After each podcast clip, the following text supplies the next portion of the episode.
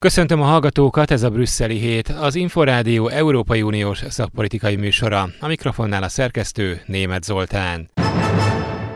Részt vesznek az Európai Unió és a nyugat-balkáni országok közötti csütörtöki uniós csúcson Szerbia, Észak-Macedónia és Albánia vezetői. A magyar miniszterelnök a hét elején Moldova, Georgia és Bosznia uniós tagjelölti státuszát is javasolta. Részletek hamarosan. Előtte azonban arról, hogy az Európai Bizottság elnöke Ukrajna tagjelölti státuszának megadásáról beszélt. Hogy ez mit jelenthet a gyakorlatban, arról Ignát már kérdezte Gárik Zoltánt, a Budapesti Corvinus Egyetem docensét. Az Európai Unióhoz csatlakozni kívánó országok végig szoktak menni egy úton. Ennek sok fázisa van, egészen a e, laza kapcsolatoktól, a társulási megállapodáson keresztül a tagjelölti státusz, először potenciális tagjelölti státusz, majd tagjelölti státuszig, és amikor ezt megkapja egy ország, akkor lehetősége van arra, hogy a hagyományos úton elkezdődhessenek a csatlakozási tárgyalások. Ez általában azt jelenti, és azt szoktuk meg, hogy végigmennek az Európai Unió Uniónak az úgynevezett közösségi jog fejezetein, jelenleg 35 fejezeten, és hogyha mindegyiken megállapodnak abban, hogy az adott ország az harmonizálja a jogszabályait, betart minden európai szabályt, akkor a végén tagsági státuszig tud eljutni. Hát ennek a lehetőségét adták most meg az országoknak. Eh, ez azt jelenti, hogy eh, majd valamikor, valószínűleg a háború után elkezdődhetnek a tárgyalások. Tehát az, hogy az Európai Bizottság ad egy ilyen tagjelölti státuszt, illetve ajánl egy ilyet, ehhez még az Európai Tanácsnak lesz hozzászólása. Már most is vannak olyan hangok, hogy ha Ukrajna megkapja ezt a tagjelölti státuszt, akkor viszont Bosznia-Hercegovinának is meg kell kapni ezt a horvátok mondták, különben vétóznak. Igen, így van, ezen a héten lesz ugye Európai Tanácsülés, egyelőre egy bizottsági ajánlás van, és utána a tagállamok dönthetnek erről. Most potenciális tagjelölti státuszban van egyébként Albánia és Bosznia és Koszovó. Valóban ugye itt fölmerült az, hogy más országokkal is kezdődjön meg ez a folyamat, úgyhogy még ez nem egy lejátszott meccs itt az Európai Tanácsban, de azért az országoknak a többsége az arra fele hajlott, hogy legalább szimbolikusan meg kell tenni ezt a lépést, lépést, és hát azért tegyük hozzá, hogy ha a szimbolikán túl lenne egy praktikus része is a dolognak, mint ahogy ugye minden egyes országgal, aki elindult az Európai Unió felé, hiszen lassan közelítene Ukrajna, illetve Moldova, és hát ne felejtsük el Grúzia is az Európai Uniónak, ahhoz a jogszabály rendszeréhez, amit már eddig is az úgynevezett társulási megállapodáson keresztül, illetve egy speciális jogszabályon keresztül az úgynevezett mély és átfogó szabadkereskedelmi megállapodáson keresztül már öt éve eh, kezdtek ezek az országok. Ukrajnának melyek azok a területek, ahol a legnehezebb lesz megfelelnie a csatlakozási követelményeknek? Többször ugye elhangzott már az elmúlt 10-15 évben, amikor kezdődtek a társulási megállapodásról a tárgyalások, hogy a korrupció és a, eh, a jogszabályokkal ezzel kapcsolatos jogszabályoknak, reformoknak a hiánya az megakadályozhatja a tovább lépést, ami itt az európai integráció irányába irányából többször elhangzott, ez az igazságszolgáltatásnak a függetlensége, illetve a választási rendszernek a reformja az, amit nagyon szerettek volna elérni. Na most, ha elindulnak a tárgyalások, akkor valószínűleg azokon a területeken kezdődne, mondjuk három fejezetet szoktak mondani az Európai Unióban, amelyekben lehet számítani a, a tárgyalások megindulására, ami pont ezeket a területeket célozza, tehát a jogállamiság, az igazságszolgáltatásnak a függetlensége, a közigazgatás oktatásnak a reformja, illetve hát a média sokszínűsége és védelme, és utána kezdődhetnének el azok a tárgyalási fordulók, amelyek a gazdaságnak a területeit érintik, tehát az egységes piacnak a területét. De azért tegyük hozzá, hogy e, egy úgynevezett felfüggesztési záradékot mindenképpen szeretnének hozzácsatolni ehhez a szerződéshez, ami bármikor leállíthatná a tárgyalásokat. És még egy e, dolog, amit itt érdemes elmondani, hogy ha elindulnak a tárgyalások, akkor többen mondják azt, hogy jó lenne egy olyan rendszerben működtetni támogatni ezt, hogy Ukrajna és a többi ország hozzáférjenek az Európai Uniós forrásokhoz fokozatosan. Tehát lehet ez először mondjuk egy vízummentes utazással kapcsolatos megállapodás után az Erasmushoz kapcsolódó, ugye ez az Európai Uniónak az oktatási programja, utána egy fokozatos piacnyitás, energetika, horizont, ugye ez az úgynevezett tudománytechnológia programok, majd pedig akár az Európai Unió közös kül- biztonságpolitikájának az egyes fejezetei feltételei is. Ugye azt azért mindenképpen lehet mondani, hogy ez nagyon hosszú út, a, amire Ukrajna rálépett, és hogy nagyjából azért ennek így az elején tart a csatlakozás szempontjából. Na, nagyon az elején, ugye, és ez nem is egy adott idő, hiszen például Törökország ugye 1987 óta aspirált erre a helyzetre, aztán tárgyalások, amikor elindulnak 2005-ben, akkor nagyon gyorsan le is álltak, felfüggesztettek, és még ugye ma is kilátástalan, hogy mikor lesz ennek vége, de ugyanúgy ugye Észak-Macedónia esetében nagyon hosszan kell erre várni, és hát azért, hogyha visszanézünk ugye a történelemben, Görögország, vagy akár Spanyolország, Portugália is nagyon hosszú éveket várt arra, hogy végül is ezek a tárgyalások lezajlódjanak, több mint öt évig, sőt akár tíz évig is várhattak, és ne felejtsük el a saját példánkat se, 1998 és 2002 között mentek a tárgyalásoknak a fő vonalai, és hát csak utána tudtunk tagok lenni. Egyelőre inkább Ukrajna esetében ezek inkább szimbolikus lépések vagy gesztusok, viszont ott egészen konkrétan háború van. És ugye Putyin orosz elnök azt mondta, hogy nem kellene Ukrajnát fölvenni az Unióban. Milyen lehetőségei vannak, mire lehet számítani Oroszország részéről, hogyan lép erre? Ugye Putyin azt mondta, hogy ellentétben a NATO-s csatlakozással nincs ellenére az Európai Uniós csatlakozása Ukrajnának, hiszen ez egy gazdasági integráció az ő szemszögéből elsősorban, amit azért hát vitathattunk, ugye itt éppen, ahogy mondtam, például a közös kül- és biztonságpolitika, vagy az európai védelmi politikának az egyre erősebb vonalaihoz Ukrajna tudna csatlakozni, és már ezen a bizonyos társulási megállapodáson keresztül voltak együttműködések Európa és Ukrajna között.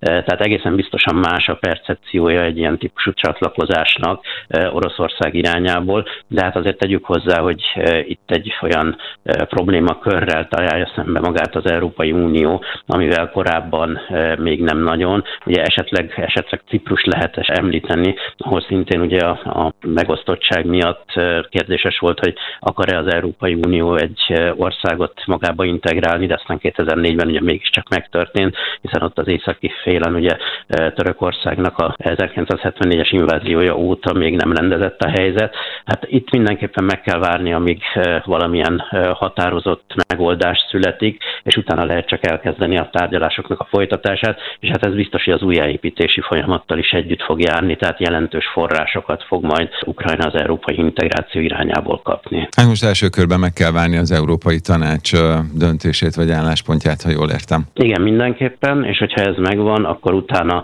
kell egy menetrendet készíteni, tehát valószínű utána fog a bizottság egy olyan menetrendet készíteni, amiben már látszik az, hogy milyen fejezeteket és hogyan képzel el megnyitni, de valószínűleg erre még éveket várni kell. Gálik Zoltánt a Budapesti Corvinus Egyetem docensét hallották. Most tekintsünk egy kicsit a hírek mögé, ugyanis többen is várakoznak már az Unió előszobájában.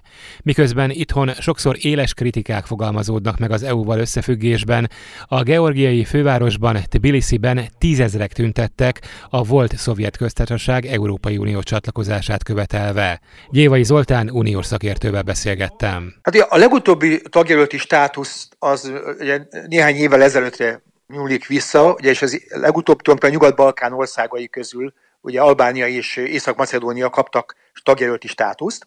Ugye Szerbia és Montenegro már csatlakozási tárgyalásokat folytat. Az más kérdés, hogy Észak-Macedónia például már több mint tíz éve várakozik ahhoz, hogy elkezdhesse a tárgyalásokat. Tehát tagjelölti státusz birtokában is hosszú-hosszú időn keresztül kell várakozni. Először Görögország miatt, a névbíta miatt, vagy a bolgárok állnak keresztbe. Viszont ami érdekes szerintem, és ami talán a mostani helyzethez viszonyítható történelmi léptékben is az 1999, amikor is ugye annak érdekében, hogy Ciprus is felkerülhessen a tagjelöltek listájára, és az elkezdhesse a csatlakozási tárgyalásokat. Törökországnak megadta az Európai Unió a tagjelölt, tagjelölti státuszt. Aztán Törökország 2005-ben elkezdte a tá- csatlakozási tárgyalásokat is, és most még hátrébb tart 2022-ben, mint 1999-ben, hogyha megnézzük az esélyeit a csatlakozásra. Most kik vannak a tagjelölti státusznak a körében? Mely országok? Igen, tehát a, ja, a Nyugat-Balkánon tulajdonképpen Bosznia-Hercegovina kivétel és Koszovó kivételével minden ország tagjelölt országnak számít. Szerbia, Montenegro, Észak-Macedónia és Albánia, ez a négy ország. Bosznia-Hercegovina feltételekkel, 14 feltételt kéne teljesíteni ahhoz, hogy hivatalosan tagjelölté váljon, és ugye ott van még Koszovó, amelynek a, egyelőre a státusza rendezetlen, hiszen van öt olyan uniós tagállam, amelyik nem ismeri el egyelőre független államként Koszovót. Tehát ott még rendezetlenek a dolgok. Ez a négy ország van pillanatnyilag tagjelölt, és most ezekhez az országokhoz csatlakozhat valószínűleg Ukrajna és Moldova is. Nem menjünk ennyire előre, mert mondtad, és azért van egy másik halmaz is, azok az országok, akik már ezen túlléptek, és már egy szobával, hogyha lehet így fogalmazni, előrébb vannak, azok kicsodák? Tehát ugye Szerbia és Montenegro jelenleg is csatlakozási tárgyalásokat folytat az Európai Unióval, most hát évek óta egyébként. Egy elhúzódó folyamat, és egy nem látni azt, hogy ebből mikor lesz egyáltalán csatlakozási szerződés aláírása. Aki az utolsó ország, amelyik az Európai Unióhoz csatlakozott, az Horvátország volt, 2013-ban, viszont ugye azóta kilépett egy ország Nagy-Britannia az Európai Unióból. Tehát ott a gyakorlatilag tíz éve legalább tíz éve nem volt semmiféle bővítés az Európai Unióban. Két ország, tehát Montenegro és Szerbia a csatlakozási folyamatnak egy előrehajdottabb szakaszában van, hiszen a csatlakozási tárgyalásokat folytat. Az Észak-Macedónia és Albánia abban reménykedett, és sokan abban reménykedtek, hogy ez a két ország most elkezdheti a csatlakozási tárgyalásokat, erről döntés születik június végén. A bolgárok hozzáállása miatt úgy néz ki, hogy ebből nem lesz most semmi, de ez nyilvánvalóan ez egy olyan kérdés, amit nagyon gyorsan és előbb-utóbb rendezni kellene. Ugye a magyar miniszterelnök a hét elején azt mondta, hogy Moldova, Georgia és Bosznia is legyen tagjelölt.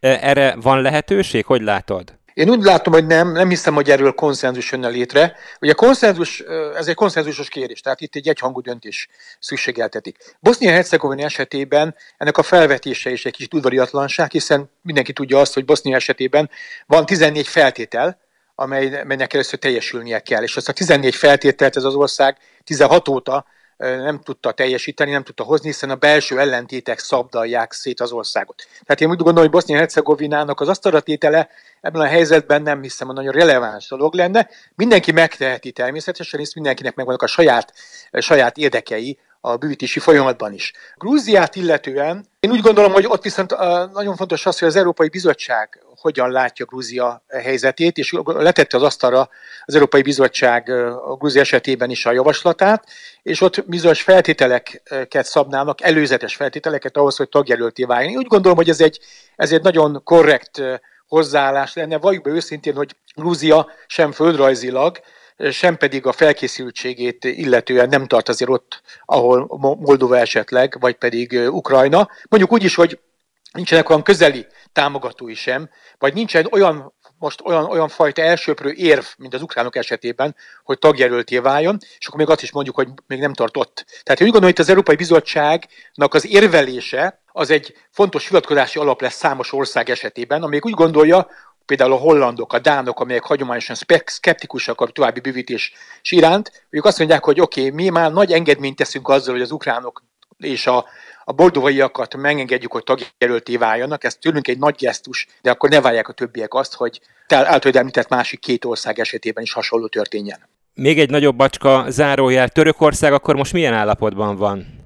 Hát, a Törökország gyakorlatilag teszt halotti állapotba jutottak a tárgyalások, a csatlakozási folyamat. 2005 októberében Horvátországra együtt hívták meg Törökországot a csatlakozási tárgyalásokra, elkezdődött a folyamat, de ahogy telt múlt az idő, és Erdogán elnöknek a, a tekintélyelvű rendszere kezdett kiépülni, és egyre újabb és újabb szinteket, mérföldköveket hódított meg, úgy nyilvánvalóvá vált, hogy Törökország esetében a, a csatlakozás valószínűleg a török oldalról sem feltétlenül számít most már egy elirendő célnak.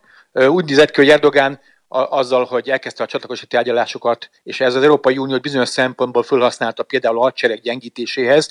Ez, ezért úgy gondolom, hogy ő úgy érte, elérte a céljait, és Törökország szeretné magát inkább önálló hatalomként meghatározni. Tehát Törökország esetében azt látjuk, hogy hogy a folyamat sehol sem tart, gyakorlatilag befagytak a tárgyalások. De egyfajta kapcsolat mégis van az Európai Unió és Törökország között, lásd a 2015-ös menekültválság utáni állapotokat.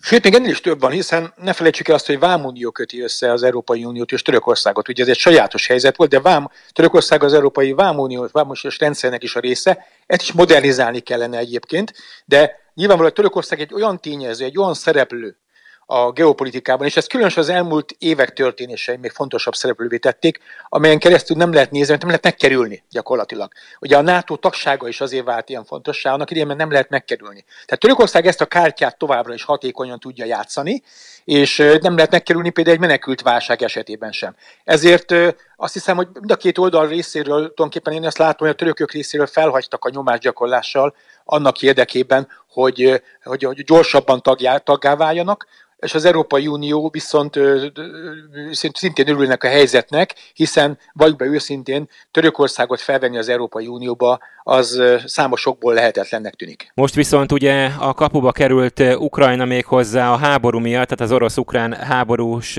konfliktus miatt. Mit jelent az, hogy tagjelölti státuszt kap valaki? Tehát az milyen jogokkal jár, és egyáltalán az uniós perspektíva ilyenkor hogy néz ki közép, illetve hosszú távon? Tehát mikor csatlakozhat, mikor lehet adott esetben teljes jogú tagja a közösségnek? Igen, én azt hiszem, hogy nagyon fontos, hogy első gondolatként azt megfogalmazni, hogy ami most történik, azzal, hogy Ukrajna tagjelölté válik, tagjelölté válhat, amikor beszélünk, az egy hihetetlen nagy geopolitikai elmozdulást jelent. Ez egy, ez egy tektonikus elmozdulás, mégpedig ez azt jelenti, hogy azzal, hogy Ukrajna megkapja ezt a státuszt, amiről még fél évvel ezelőtt sem álmodhatott, nem is volt szó róla, gyakorlatilag Ukrajna stratégiailag átkerül a nyugati térféle. Végleg leválik Oroszországról, ugye jó kérdés persze, hogy melyik része és mekkora Ukrajna lesz ez, ezt még nem tudjuk, de igazából megtörtént az a dolog, ami, amit Putyin hadviselése, illetve háború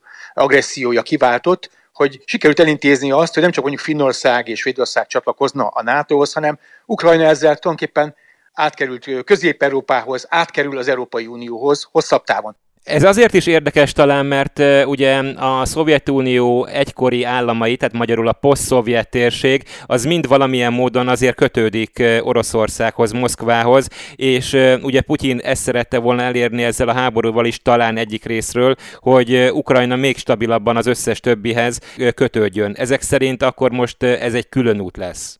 Én úgy gondolom, hogy igen. Tehát ugye Oroszországnak számos eszköze lett volna arra, és ez a fő célja, hogy nyilván Ukrajnát egy olyan fajta állapotban tartsa meg, hogy egy, egy élet, viszonylag életképtelen korrupciókkal sújtott oligarchák által barázdált ország, amelyik végső soron mindig is Oroszországhoz fog menni segítségét, Oroszország fogja irányítani, akár távolból is. Ez volt a legfontosabb, és természetesen nagyon fontos lett volna Putyin számára, Oroszország számára az, hogy Ukrajnából ne induljon ki egyfajta demokratizálódási folyamat, Ukrajna ne váljon sohasem egyfajta modellországé, országá, amely később az oroszokat is ebbe az irányba tolhatja. Hát de ugye te is mondtad éppen, hogy tele van ugye oligarchával és mindenfajta korrupciós szállal Ukrajna, tehát azért ez eléggé nagy falat, ezeket úgy nem lehet megszüntetni egyik napról a másikra. És itt lép be a háború. Én úgy gondolom, hogy, hogy természetesen a háború önmagában egy borzalmas, tragikus pusztítást jelent, de a háború mindig el is takarít régi romokat, el is, meg is old régi helyzeteket. És gondoljunk csak abba bele, hogy az az Ukrajna, amelyik a háború után fel fog majd újra állni, az egy egészen más Ukrajna lesz. A háború elvégzi azt a pusztítást részben az oligarchák között egyébként körében, amelyet egyébként egy, az a békés Ukrajna, amely, amely számára nem volt egyértelmű, hogy milyen útra lépjen, ez a háborús pusztítás és utána következő vagy újjáépítés, ami nyilvánvalóan a nyugati pénzből fog történni, ez teljesen el fogja, e, e, ezeket a dolgokat el fogja takarítani az útból. Én úgy gondolom, hogy bizonyos szempontból ez egy paradox dolog, sors furcsa iróniája, de a háború ilyen szempontból elő fogja segíteni azt, hogy Ukrajna gyorsabban átvegye azokat a modelleket, akár a digitalizációról beszélünk, akár más dologban, gyorsabban a reformok útjára lépjen, félretéve a hezitálását és azokat a békjukat, amelyek egyébként békeidőben akadályozták, mint a mostani helyzet, és beszélve arról, hogy mennyire világossá válik számukra, hogy mit kell tenni. De ez vége kell, hogy érjen a háború, nem? Eznek ez vége, vége kell, igen, pontosan az Európai Unió nyilván abból indul itt ki, és sokan megkérdezték, hogy mi értelme van tagjelölti státuszt adni egy országnak, hogy azt se tudjuk, hogy hol lesznek a határai. Egyrészt ugye erre azt tudom mondani igazából, hogy már van rá precedens az Európai Unióban, sokkal kisebb méretekben Ciprus amely egy megosztott ország, ugye az egyik felét megszállták a törökök, és mégis az Európai Unió tagja. Ez egy, ez egy lehetőség. Másról sokan emlékeztetnek arra, hogy a, az új Európának a tervezése is, a Bretton woods rendszer például, az új európai világrend tervezése, és még a második világháború alatt, bőven tartott a második világháború, amikor az elindult. Tehát önmagában így gondolom, hogy ez a háború nyilván vége, véget fog érni, az európaiak abból indulnak ki, hogy hatalmas pusztítás lesz, nem tudjuk pontosan a végét, de az biztos, hogy az egyik megoldás az lesz, az a megoldás az lesz hosszabb távon, és itt azért azt is látni kell, hogy a tagjelölti státusz, és ezt említettem, és a mostani az Európai Uniónak a stratégiája, ami a bűtési stratégia, az nem garantálja azt majd Ukrajna számára, hogy három, négy, öt éven belül tagjá válik. Ha Ukrajna megembereli magát, képes lesz ez gyorsan lépni. Ebben a pusztítás egyébként bármilyen, furcsa, bármilyen furcsa is, de segíteni fog annyiban, hogy könnyebb valamit a semmiből fölépíteni, mint átalakítani, sokszor is szokott történni. Tehát úgy gondolom, hogy ez eltarthat akár 10-15 éves folyamatig, és ne beszéljünk arról, hogy mi történhet eközben. És még egy dolog, fontos dologra föl szeretném hinni a figyelmet. Nem fog menni nyilvánvalóan Ukrajna csatlakozása az Európai Unióhoz, semmiképpen sem, anélkül, hogy az Európai Unió belső reformokat ne hajtson végre. Ez a klasszikus mélyítés kontra szélesítés az, hogy gyakorlatilag most napirendre került Ukrajnának a tagjelöltsége és majd valamikor a tagság, az azt is jelenti, hogy az Európai Unióban növekszik a nyomás, hogy alkalmassá tegye magát az Európai Unió arra, hogy a jövőben befogadjon még több országot, és ráadásul olyan országot is, mint Ukrajnát, ami most még 40 milliós országról beszélünk, és mindenek különösen hatása lesz a döntéshozatalra, és általában a pénzre. Ez a két döntés, ez a két fontos szempont játszik mindig nagyon fontos szerepet.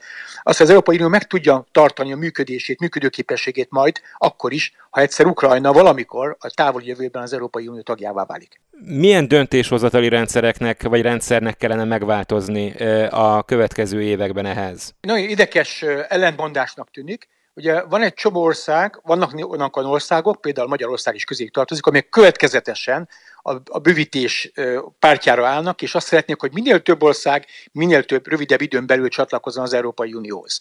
Ezek az országok, ez, ez egy jó felfogott érdekük, nyilvánvalóan, vagy a kormányzatoknak jól felfogott érdeke, viszont azt esetleg néha elfelejtik, hogy ennek az lesz az ára, óhatatlanul is, hogy a döntéshozatali folyamatokat át kell alakítani. Ez pedig az a klasszikus kérdéset vezet vissza, hogy a vajon az egyhangúság a meglévő területeken, külpolitikai kérdésekben, adózási kérdésekben és más területeken is fenntartható lenne az adózás, az egyhangú döntéshozatal. Ennyit még több taggal, ráadásul olyan országokkal, amelyek nem feltétlenül arról híresek, hogy nagyon a demokráciát, már hosszú idője ülnének a demokráciának a iskolapadjában. Tehát én úgy gondolom, hogy a nyugat-európai országok, amelyeknek azzal is számolniuk kell, ha megtörténik a nyugat-balkáni bővítés, és kelet felé tovább teljeszkedik az Európai Unió, azzal is számolniuk kell majd, hogy földrajzilag is tovább eltolódik keletre az Európai Unió, nyilvánvalóan meg fogják kérni ennek az árát, az, amit ők kérnek árat, az pedig az, hogy az Európai Uniónak a működőképességét fenn kell tartani, nem boríthatja fel az Európai Unió céljait, értékeit az, hogy, már, hogy országok keletről vagy délről most éppen egy geopolitikai helyzetben, rendkívüli geopolitikai helyzetben, geostratégiai helyzetben, ez, ez a dolog felgyorsul, de ez idővel azért pár éven belül is le is lassulhat, hogyha véget ér a háború, a nyomás már is csökkenni fog. Szóval úgy gondolom, hogy, hogy minden, amit a bővítésnek a felgyorsítása, esetleg a folyamatának a előtérbe kerülése, ami stratégiai változás jelent, ugyanúgy napirendet tűzi az Európai Unió belső átalakulásának, a belső eszközöknek, a belső intézményrendszer módosításának az ügyét is.